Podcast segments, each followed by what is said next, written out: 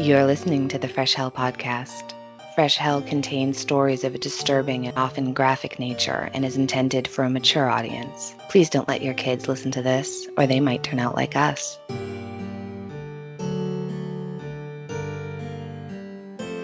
Hi, I'm Annie in Boston. And I'm Johanna in Austria, and you're listening to your favorite international podcast. Thank you so much for joining us for another episode of Murder, Mystery, and the Macabre, hosted by two online friends who haven't met in real life so far. Before we start, just one more thing. Most of you already know it and you're tired and sick of hearing of it. We can hear your eyes roll. Please don't forget to vote for us in the first round of the People's Choice Podcast Awards. You have until thirty-first of July. Go to podcast awards dot com. Dot com, register and verify your email, tick the little box that asks you if you want to be considered for final voting, and vote for us in four categories: People's Choice, True Crime, History, and Female Hosted. Thank you so much. Thank you. Now, let's get right into part two of our quote-unquote anniversary special. Our... I don't know, I don't think we can call it anniversary. No, it's our two hundredth episode special. Today we're back for part two of our three-part coverage of the real story of the Amityville haunting. Last week we covered the terrible murder of the DeFeo family by the oldest son in the family, Ron DeFeo Junior, which in our opinion is the true horror in this story. Absolutely. So today's sources are a little bit unusual for us. If you know, if you're a regular listener, today's sources might be a surprise.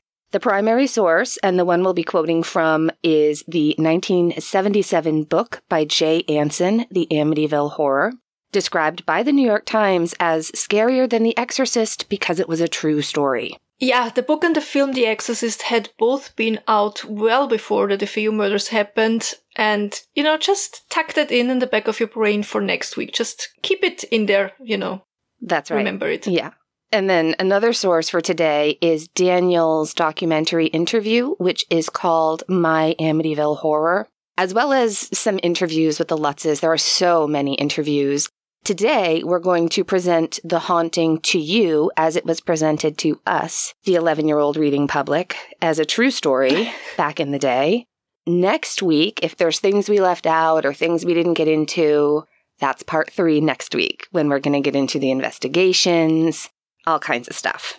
So, today, the haunting. The films are a whole other thing, though, and everybody understands that the film and the subsequent films, there are so many now, took a lot of dramatic license with things. A so lot. That's, that's of, a whole different thing. Yes, yeah. We are not going to be referencing the films at all. This is just the book.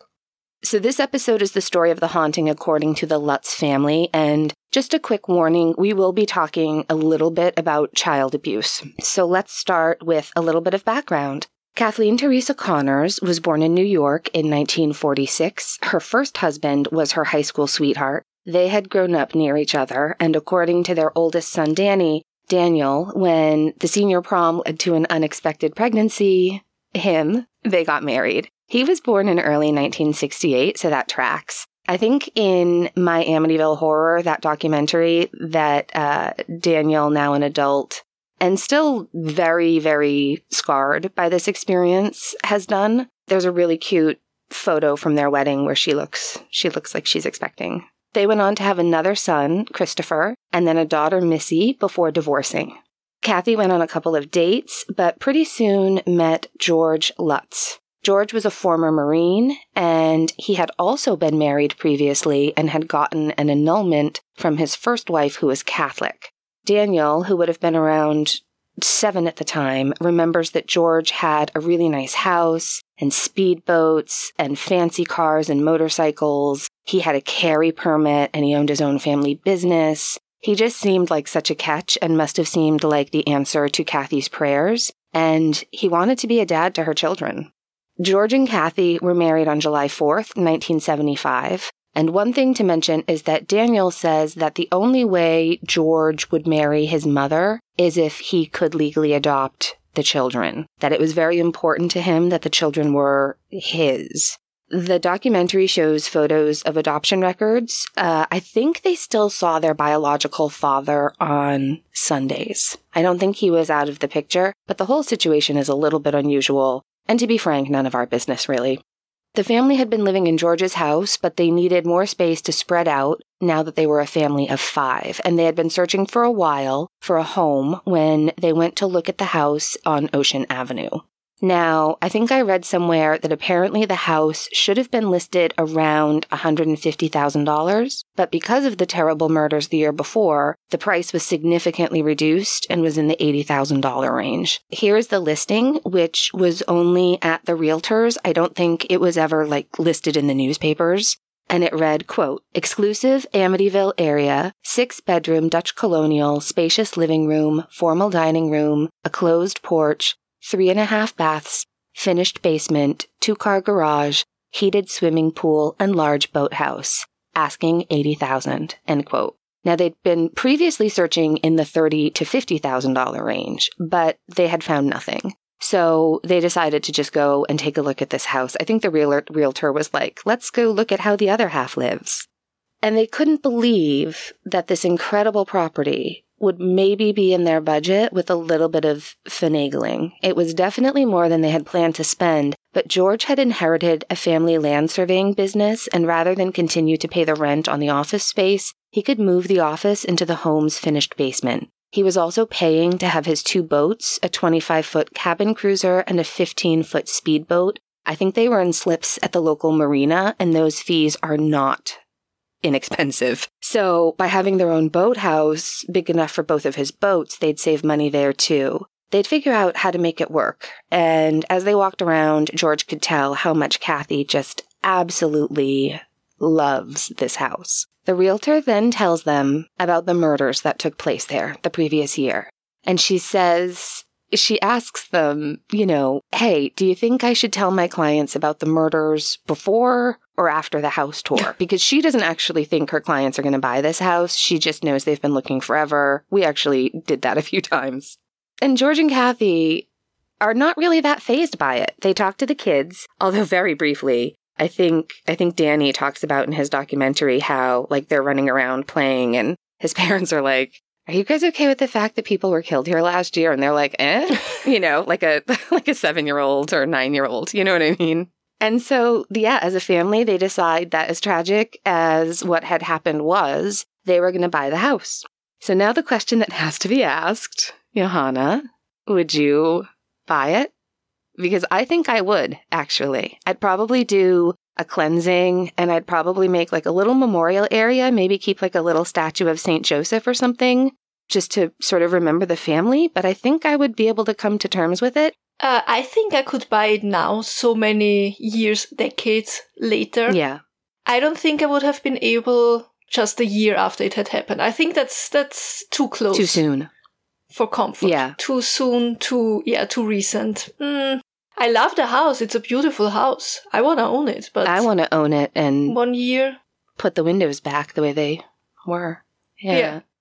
Well, the Lutz family decide they're going to buy the house. It's big enough for everyone. The bedroom on the third floor, the one with the really cool windows, which had been Ronnie DeFeo Junior's bedroom, that would be for seven-year-old Christopher and nine-year-old Daniel to share. And then the other bedroom on the third floor, that's where Dawn DeFeo had been murdered. They decided that would make a perfect playroom, which it absolutely would, right? Third floor to have your yeah. kids, like, get them up, up top or down in the basement.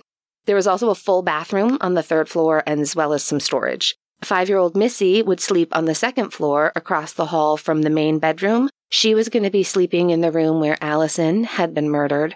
And they would also be a sewing room, which was where Mark and John had been murdered, their bedroom. And then a large dressing room for George and Kathy. I think when the DeFeos lived there, it was like a little sitting room on that floor, but it wasn't anybody's bedroom. Nothing important happens in the sitting room, which is actually something to note.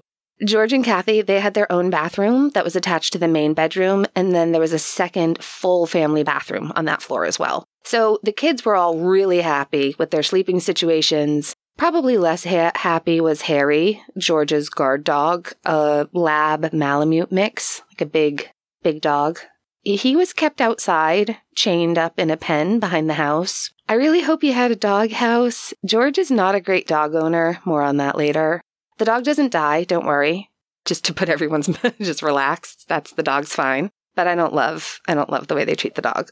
So as for the furnishings, Jay Anson writes, quote, downstairs on the main floor, the Lutzes had a slight problem. They didn't own any dining room furniture. They finally decided that before closing, George would tell the broker that they'd like to purchase the dining room set left in storage by the DeFeos, along with a girl's bedroom set for Missy, a T V chair, and Ronald DeFeo's bedroom furniture. These things and other furnishings left in the house, like the DeFeo's bed, were not included in the purchase price. George paid an additional four hundred dollars for these items. He also got for free seven air conditioners, two washers, two dryers, and a new refrigerator and freezer, end quote. So we did that with our house. There were a few pieces of furniture that we bought from the people who owned our home before us because they fit beautifully and they, you know, they asked if there was anything we'd be interested in. I don't think I would purchase the bed another little girl had just been murdered in for my five-year-old. I feel like she could sleep on a mattress and box spring without a headboard and footboard. Do you know what I mean? I wouldn't want to sleep mm. in the same bed that people were murdered in. Died in? Sure. I love antiques. Death is a part of life. But like, if I knew a murder happened in the bed, I'd, like a year ago, if that's, I just think it's a no for me. Yeah, that's a no from me yeah. as well. When we bought our house, we bought it with all the furniture in it because it was kind of an incentive if they wouldn't have to clean everything out. It's a little bit different here mm-hmm. than in the States. The first thing we did was bring in our own bed. Yeah. I wouldn't have slept in a in a stranger's bed. No, it's weird. And honestly, the house felt really weird in the beginning, like we were just guests, and only once we threw out most of the furniture, it started to feel more like ours. Yeah. And our house is not a house where somebody had been shot, so... Exactly, yeah. yeah. Exact, right? So they moved in on eighteenth of December, which is kind of a chaotic day of closing on one house and then moving to another on the same day, with the help of a massive rented U-Haul and some of George's friends still in their twenties, which is good because all our friends are in their thirties and forties and yeah, we're too old to help anymore. Yeah, no, we don't... We're too higher old. Movers. We're all... Nobody's back works. Also that day, a Catholic priest named Father Mancuso, who lived near George's oldest house, and he had been friendly with the family when he had realized that George, who was a non-practicing Methodist, was raising Catholic children. And they'd asked Father Mancuso to come over and bless the house for them, basically. And Father Mancuso, which, by the way, is not his real name, but we'll stick to the alias for him. So he wakes up that morning with a feeling of dread. He had planned to have lunch with some friends before going to the Lutz home. And at lunch, he finds he's still in a bit of a strange mood and he keeps putting off his departure. And his friends ask where in Amityville he's headed. And once they realize where he's going, they tell him about the murders and try to convince him not to go. And it's worth mentioning that three of them are also priests and they are all trying to convince him not to go, but he's adamant. Even though he's been dreading it all day, he's going to go to do his job. So he arrives at the house and is impressed with how nice and big it is. And he gets his things out of the car and he puts his stole on to begin the blessings. And he's alone in the room when he flicks the first drop of holy water. And as he begins to speak the prayer, he suddenly hears a deep voice behind him say, "Get out! Get out!" And he continues on his blessing. And doesn't mention this to the Lutzes because, I mean... Doesn't say a word. He's like, it's fine. fine. That's perfectly normal. They ask him to stay for dinner, but he can't. He's busy. He's super busy. He's like, he has to leave. I'm sorry. I'm so sorry. Because he has to go to be at his mother's for supper, so he has a good excuse. And when he reaches his mother's house, she opens the door and is immediately worried, and she asks him if he's okay, and he tells him, "You look really terrible." I mean, only a mother can do that. Yeah. She's actually right, he really does look terrible. And after eight that night, he's driving back to the rectory when suddenly he feels like his car is being forced off the road. And Anson writes, quote, "He looked around quickly. There was no other vehicle within fifty feet of him. Shortly after driving back onto the highway and continuing on his way, The hood suddenly flew open, smashing back against the windshield. One of the welded hinges tore loose. The right door flew open. Frantically, Father Mancuso tried to brake the car, then it stalled by itself. End quote. That's horrible. Nobody wants to experience something like this. Terrifying. So the priest makes his way to a payphone and he calls another priest friend who takes him to a garage where he hires a tow truck and leaves it to the mechanic to figure out what's going on with this clearly possessed car. Uh, and a friend drives him home. Meanwhile, back on Ocean Avenue, George is exhausted and still unpacking when Danny comes running into the house screaming that Harry the dog is in trouble. They rush outside, and Harry had tried to jump the fence of his pen, but the lead that he was tied to was hanging him, and he was strangling.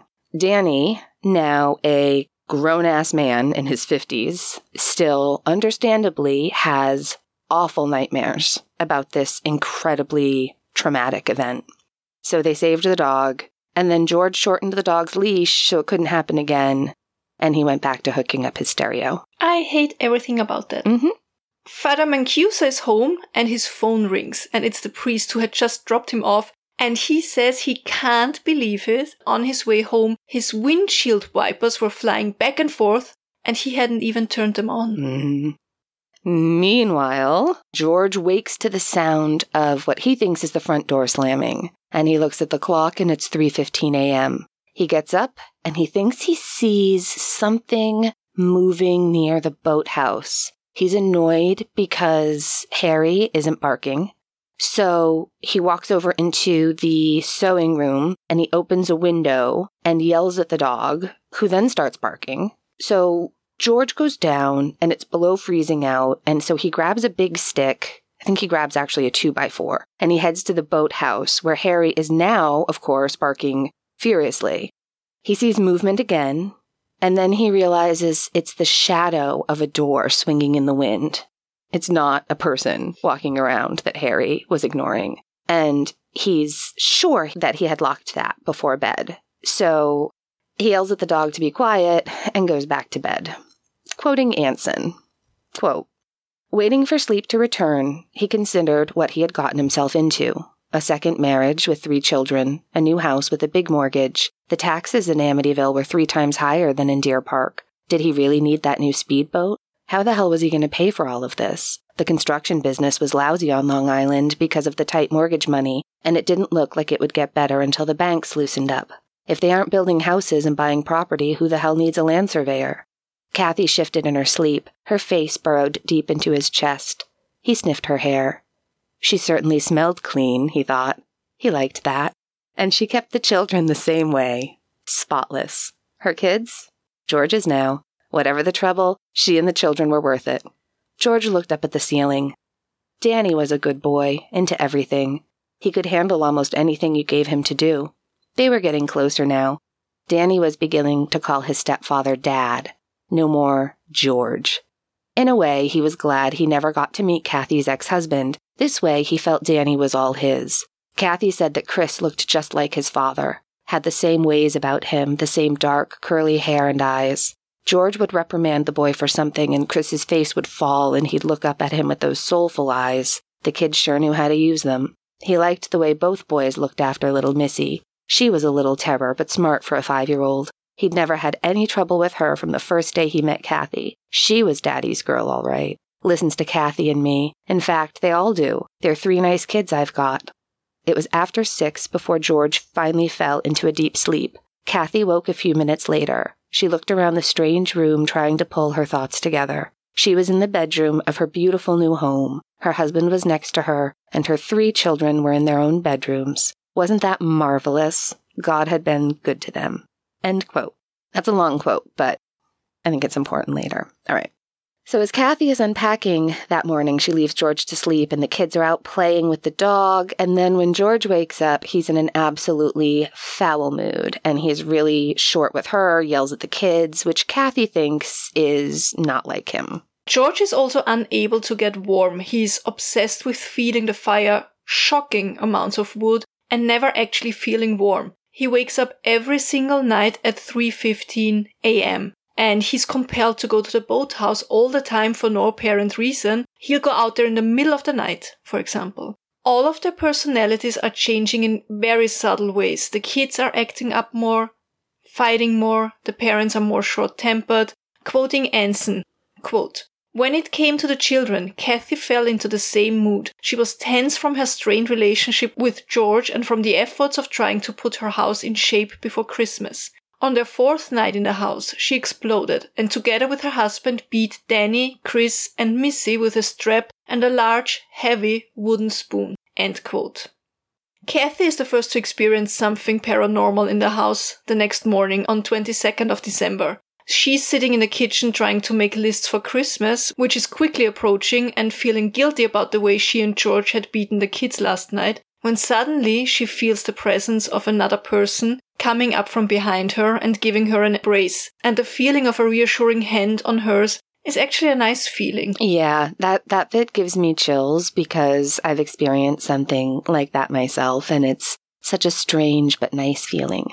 Yeah, but at least in your case, it was a good entity. Absolutely. Her moment of quiet reflection, however, isn't going to last long. The kids are calling down to her from the third floor hallway to come quick. So she gets to the third floor and finds all three kids staring into the toilet, which is never good because it means they just dropped something and tried to flush it down. Right.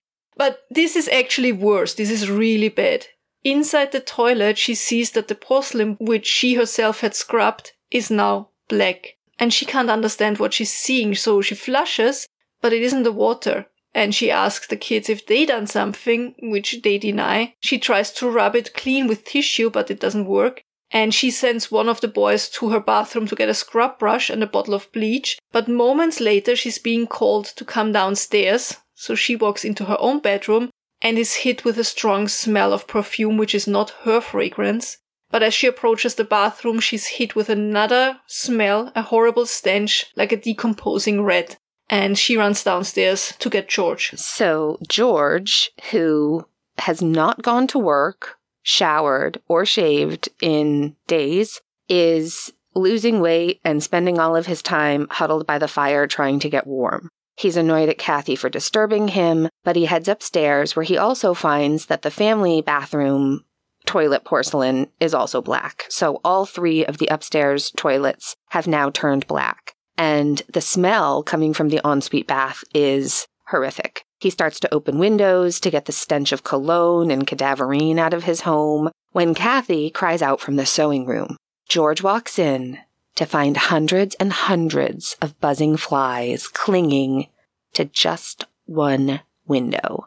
So much buzzing. George can't figure out any way how these flies could even be alive in below freezing temperatures. There's just no logical explanation for it. He gets Kathy and the kids out and comes back with some newspapers to kill the flies. There are just so many flies. Early the next morning, Kathy wakes up to odd noises and it's cold. She goes downstairs to see George wrestling with the front door, which is hanging off its hinges. And this is also from the Anson book, quote, "What happened? I don't know," George answered, finally forcing the door closed. "This thing was wide open, hanging on one hinge. Here, look at this." He pointed to the brass lock plate. The doorknob was twisted completely off-center. The metal facing was bent back as though someone had tried to pry it open with a tool, but from the inside. Someone was trying to get out of the house, not in. "I don't understand what's going on around here," George muttered, more to himself than Kathy. "I know I locked this before I went upstairs. To open the door from here, all you had to do was turn the lock." "Is it the same way outside?" Kathy asked. "No, there's nothing wrong with the knob or the outside plate. Somebody needed an awful lot of strength to pull away a door this heavy and tear it off one of the hinges." "Maybe it was the wind, George," Kathy offered hopefully. "It seems to get pretty strong out here, you know." "There's no wind in here, much less a tornado. Somebody or something had to do this." The Lutzes looked at one another. Kathy was the first to react. "The kids!" She turned and ran upstairs to the second floor and into Missy's bedroom. End quote. Missy is fine, sound asleep along with her brothers, all on their stomachs. Come to think of it, the whole family had begun to sleep on their stomachs, and they never had before. Meanwhile, strange smells continued to appear, and a crucifix hung on the wall, a nice silver crucifix, was suddenly hanging upside down. Also, there were more instances of Kathy or George losing patience with the children and slapping them. Uh, meanwhile, Father Mancuso is not doing so well since his first visit to the house. He's been suffering from a flu and he starts to get blisters on his hands, but he still manages to call George on Christmas Eve to ask him what room they were sleeping in. When the room with all the flies in it was described as Kathy's sewing room, the priest was rather relieved. He told George that none of them should set foot in that room.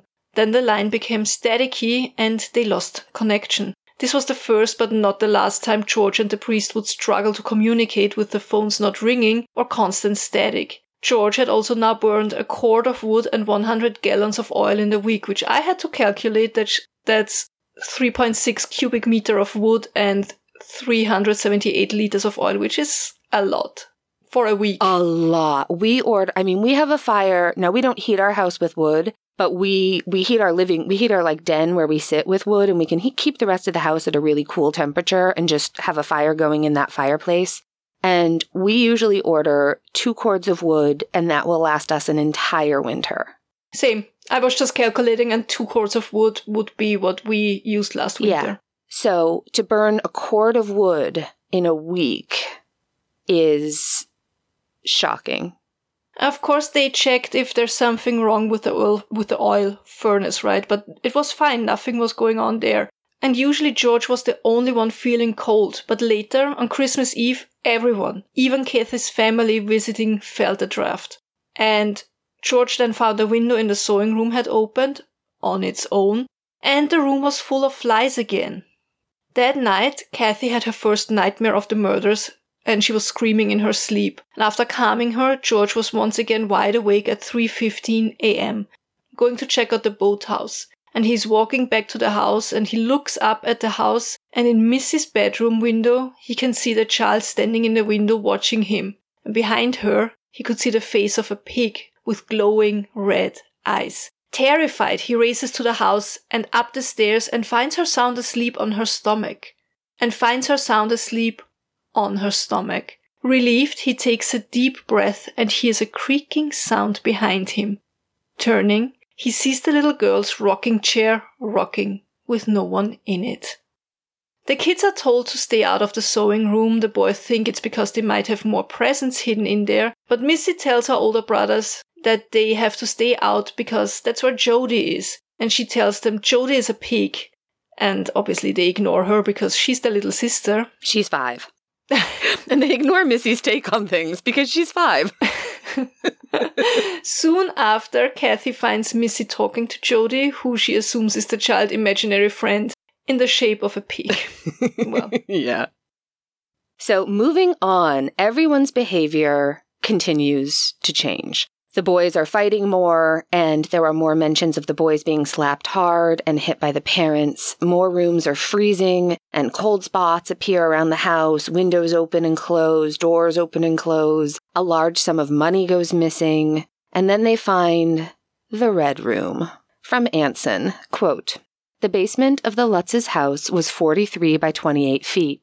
When George first looked it over, he came down the stairs and saw off to the right doors that led to the oil burner, hot water heater, and the freezer, washers, and dryers left from the DeFeo estate. To his left, through another set of doors, was a playroom, eleven by twenty-eight feet, beautifully finished in walnut paneling, with recessed fluorescent lights in a dropped ceiling. Directly in front of him was the area he planned to use as his office. A small closet opened into the space beneath the stairs, and between the staircase and the right-hand wall, plywood panels formed an additional closet, extending out about seven feet, with shelving that ran from the ceiling to the floor.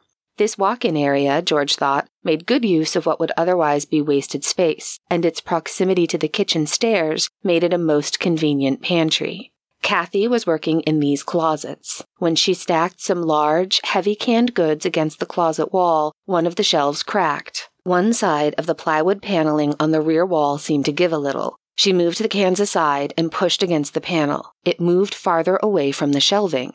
The closet was lit by a single bulb hanging from the ceiling. The bulb's reflection shone through a small slit opening just enough to give Kathy the impression that there was an empty space behind the closet, under the tallest section of the stairs. "There isn't supposed to be anything back there," he said to Kathy. George removed the four wooden shelves, then shoved hard against the plywood.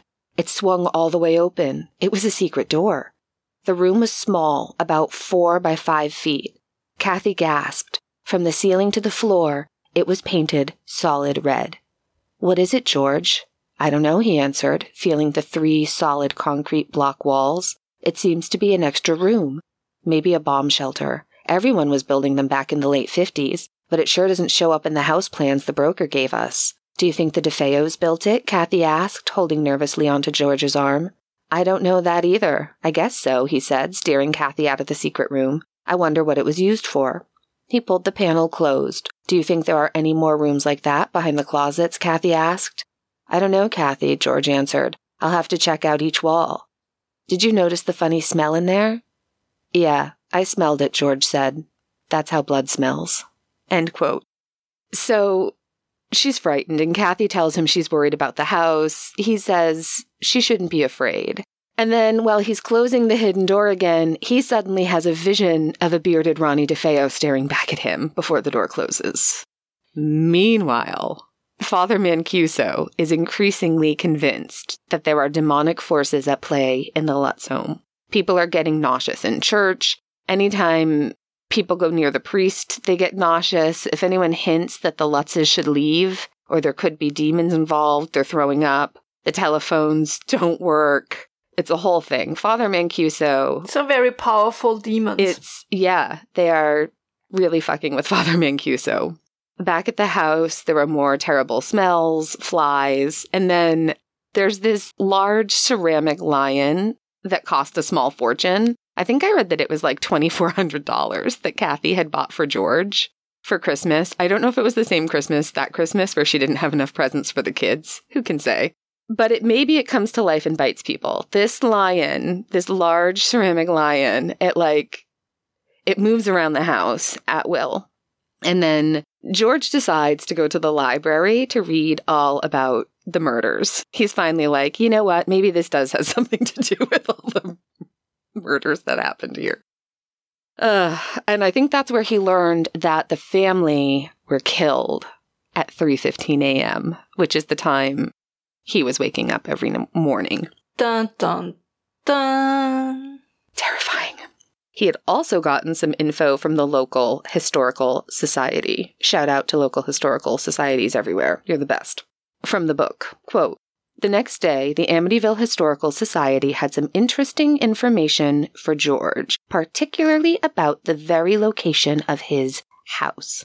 It seemed the Shinnecock Indians used land on the Amityville River as an enclosure for the sick, mad, and dying. These unfortunates were penned up until they died of exposure.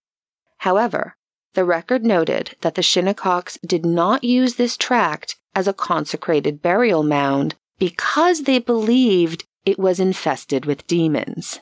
For how many uncounted centuries the Shinnecock carried on in this manner, no one really knows. But in the late sixteen hundreds, white settlers eased the first Americans out of the area, sending them farther out on Long Island. To this day, Shinnecocks still own land, property, and businesses on the eastern tip of the island. One of the more notorious settlers who came to the newly named Amityville in those days was a John Ketchum, or Ketchum, who had been forced out of Salem, Massachusetts, for practicing witchcraft.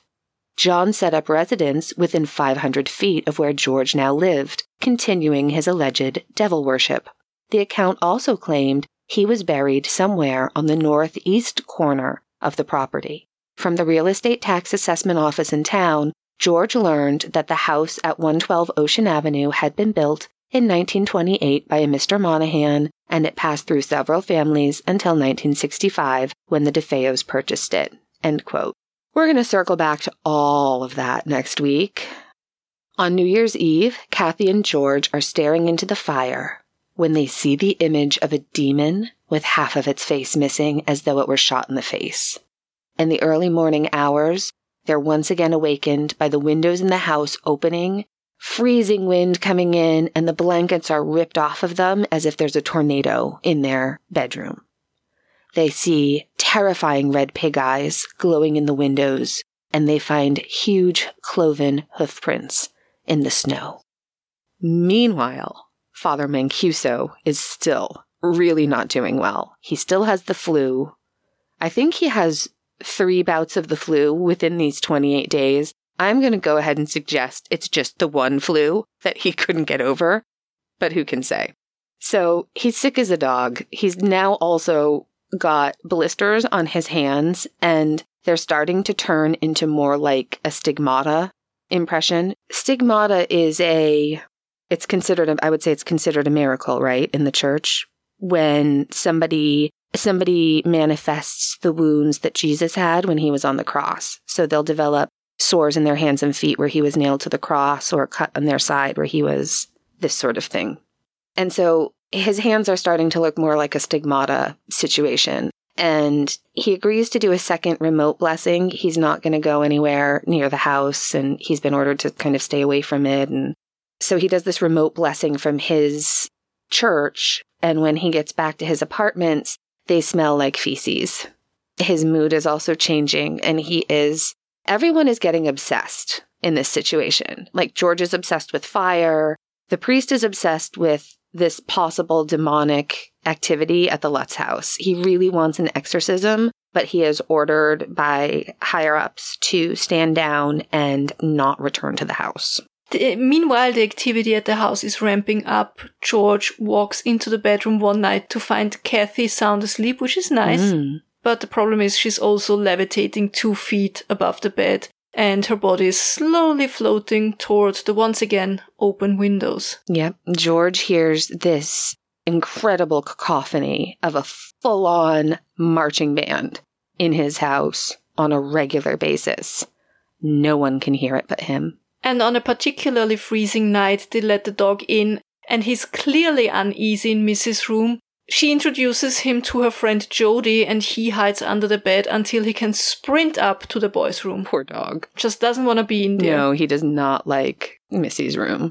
One night, after she was levitating again, Kathy suddenly ages before George's eyes until she is this revolting, white-haired, toothless, drooling old lady.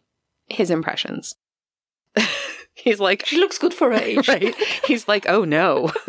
And the changes recede, but Kathy is left with what they describe as like deep marks on her face that would slowly fade in time. I think like deep marks left over from the wrinkles that had ravaged her mm-hmm.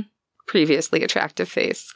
So George starts to reach out to some psychics for help. A buddy with a psychic girlfriend comes over, and she tells them that there are people in the house who used to live here, but they didn't die here. She also implies that the room in the basement, the red room, has bodies buried beneath it, and also suggests that maybe a well on the property could be a portal to hell. Like, who can say? Kathy's brother and his wife come back from their honeymoon and come to stay for a night. They are staying in Missy's room. Her sister-in-law wakes up screaming. There was a little boy sitting at the end of her bed, she said, asking for Missy and Jody before he vanished. And this prompts George and Kathy to do their own cleansing, and they're armed with a crucifix and a Bible.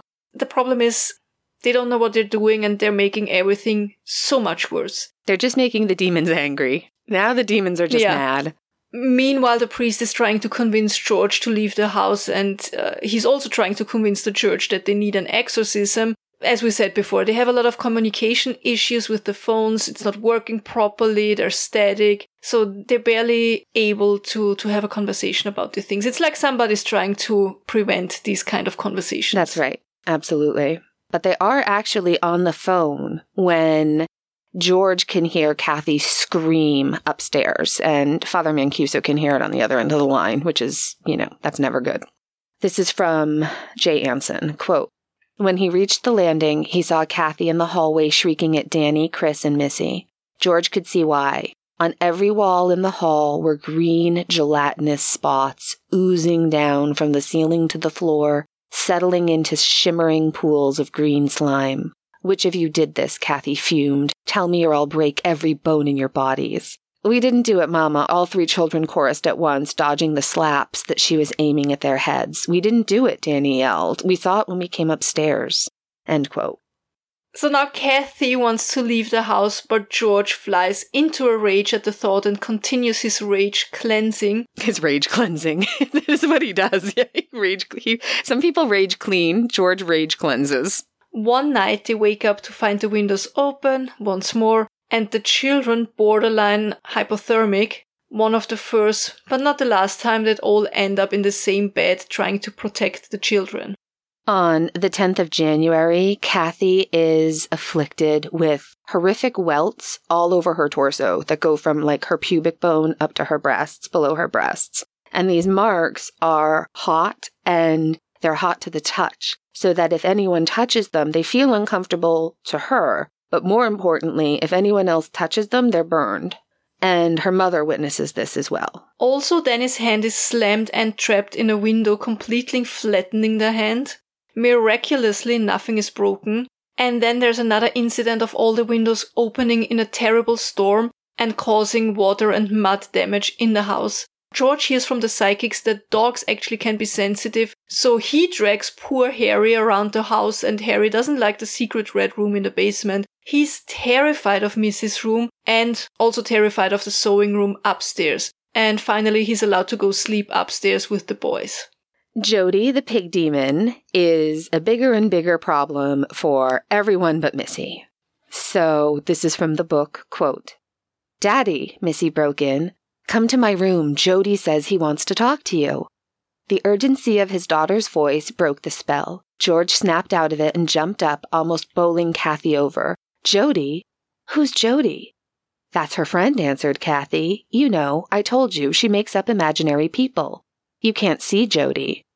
"Oh, yes, Mama," Missy protested. "I see him all the time. He's the biggest pig you ever saw." George and Kathy looked at each other.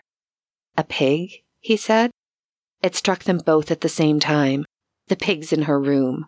George ran after Missy. "You stay here," he yelled at Kathy and the boys. Missy was just climbing on the bed when George stopped outside her bedroom door. He didn't see Jody or anything like a pig. "Where's this Jody?" he asked Missy. "He'll be right back," the little girl said, settling covers around herself. He had to go outside for a minute. George let out his breath. "There he is, Daddy." She was pointing to one of her windows. His eyes followed her finger, and he stared. Staring at him through one of the panes were two fiery red eyes. No face, just the mean little eyes of a pig. "That's Jody," cried Missy. "He wants to come in." Something rushed past George on his left. It was Kathy, screaming in an unearthly voice. In the same move it took her to reach the window, she picked up one of Missy's little play chairs and swung it at the pair of eyes. Her blow shattered the window and shards of glass flew back on top of her. There was an animal cry of pain, a loud squealing, and the eyes were gone. George rushed to what was left of the second-story window and looked out. He saw nothing below, but he heard the squealing. It sounded as if it was headed for the boathouse. Only Chris saw his little sister get out of bed, go to the smashed window, and wave. End quote. So, soon after, when everyone's feeling a little calmer, she talks to her daughter, Kathy talks to her daughter about Jody, asking if they play, like, did you play games? Like, tell me, tell me more about your friend Jody. Missy says, quote, "Oh no," Missy shook her head. "He tells me about the little boy who used to live in my room." She looked around to see if anyone was listening. "He died, Mama," she whispered. "The little boy got sick, and he died." "I see," Kathy said. "What else did he tell you?" The little girl thought for a moment. "Last night he said I was going to live here forever so I could play with the little boy." End quote. Ugh, not good. All right. So finally, after more nightmares, mood swings, doors and windows opening and closing, marching bands, people levitating, green slime comes out of walls and keyholes, and they've had enough, and they're like, it's time to just go to Kathy's mom's. Only the house wouldn't let them leave. The car wouldn't start. An incredible storm whipped up. George lay paralyzed in bed, listening to the sounds of the boys' beds smashing around upstairs. Finally able to move, the boys rushed down, away from a terrifying figure cloaked in white, the same figure they'd seen in the fireplace before. It was seven o'clock in the morning on January fourteenth, nineteen seventy-six, the twenty-eighth day the Lutzes had lived at one twelve Ocean Avenue, when they got into the car and went to Kathy's mother. Danny would say later he had no idea that when they left, they would never return. Finally safe at her mother's, Kathy, George, and the children fell into an exhausted sleep until Kathy woke up, realizing that both she and George were once again levitating. Fleeing the room, they saw blackish green slime oozing up the stairs toward them. Whatever they had fled had followed them. Yeah, so what had happened to the Lutz family? Was this a real haunting? You'll have to wait for next week, because that's when we'll go back to rehash all of this and also the rumors about the DeFeo murders. Trust us, there's so much more to talk about and to debunk and to break down. So much. I'm really hoping, well, we'll see. It's going to be what it's going to be. But I'm like, is this our first four-parter? It's not out of the realm of possibility. There's so much to talk about. All right. Something good. My something good is I'm about to go to the airport to pick my niece up, or my niece is on her way here from the airport. So I'm incredibly excited and looking forward to spending time with my best friend and her daughter. My something good that, that I'm also about to pick up somebody from the airport. That's right. But tomorrow morning, a friend from America is coming to visit. Not any, another one, but that's also something good. I know. I'm so, I feel really bad because she's a mutual friend and she's now been to see you twice and I have been to see you zero times. Part of the problem is I have half a dozen people who want to come with me. There's just going to be like fifteen of us, Johanna. We're going to rent that entire hotel near you. It's going to be great. All right. What else do we need to tell you? If you enjoyed this episode or any of our other episodes, please do us the huge, huge, huge, huge, huge favor. Do it for us for our two hundredth birthday. birthday. I, I know, we s- keep wanting to say, like, we're two hundred. Go to your favorite podcast app and see if you can leave us a rating and or review. That would be so good. Absolutely. Don't forget to go to podcast awards dot com and vote for us. And our website is fresh hell podcast dot com. If you go there, you'll find places you can listen to us, links to our merch, Patreon, everything you would ever need to know. Exactly. Also, come join us on twenty-seventh of July to talk to us about the Amityville Horror on Patreon. It's not like we're going to give extra information there. No. Don't worry about that. We're just going to talk it's about it. It's just a, a, a chat with our murder tier listeners. Exactly. Yeah. Exactly. Looking forward to that. And I think that's it. Yeah. Please tell all your pets, your dogs, your cats, your pigs with red glowing eyes. Tell them we said hi. That's right. Hug them, cuddle them. Uh, please don't let your dogs outside without a dog house. No. Always make sure that you're, if you're going to tie a, an, an animal out outside, always make sure that there's no possibility of strangulation, please. We have an outdoor outside tie for at the cottage, our little cottage for the dog, but it, you know, even as little kids, little, little kids, you know, we knew that we could never put Patches outside unless we were there because she yeah. could potentially, exactly. She was a beagle and she liked to walk around the top edges of the deck like a cat. So my dad was always terrified she'd fall just, the, you know what I mean, just the wrong way and catch a leash. So just be careful. And, you know, if you have outdoor dogs, take, take better care of them than these people. Be kind to all the animals out there. Give out water. It's, it's hot. Be kind to your fellow human beings, and most importantly, be kind to yourself, because it's important, but it's also very hard, I know. It's so hard.